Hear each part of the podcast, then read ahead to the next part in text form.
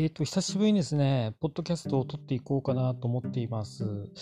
えー、昨年のですね、さんがつの下旬からスタートしたんですけど、まあ、長続きせずに、ごがつ、ゴ、ゴールデンウィークぐらいでやめちゃったんですよね。まあ、いろんな理由があるんですけども、でやっぱりね、ネタがないというか、そういうことで悩んでいたんですけど、で、まあ、今年に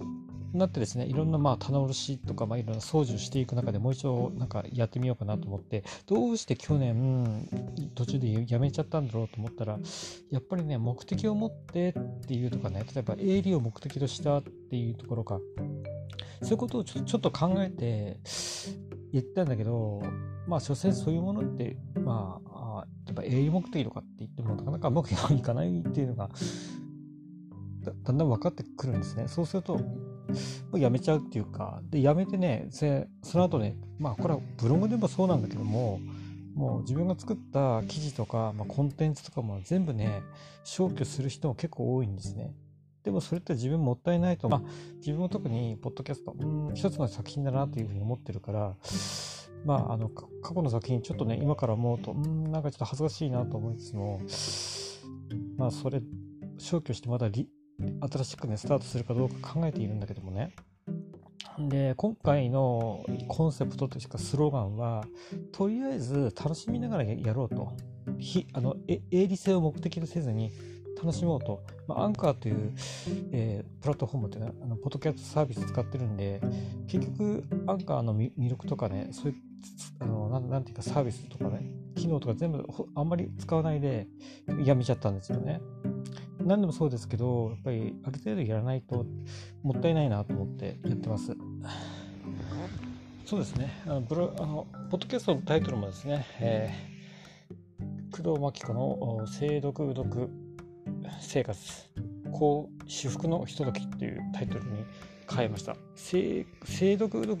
というのは成功読にちょっと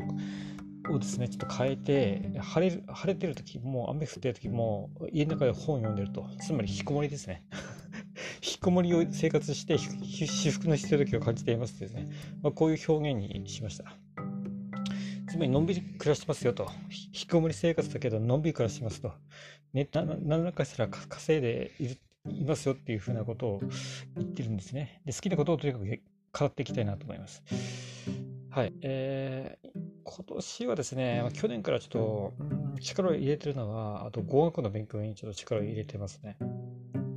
アフィリエイトとかちょっと難しくなってきちゃってね、ちょっとなんか、えー、ちょっとなんかね、本当むあのもうどんどんどんどんなんか自分にはついていけない方向になっちゃってるんでね。そうですね。はい。あとね、あのー、そうですね。まあポッポッドキャスト以外にも一応一応 YouTube もやってるんですけど、自分今までどういうふうな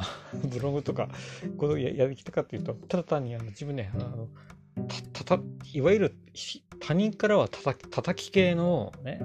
た叩き系のブロガーとかね、叩き系の情報所在アフィリエイター、いや別に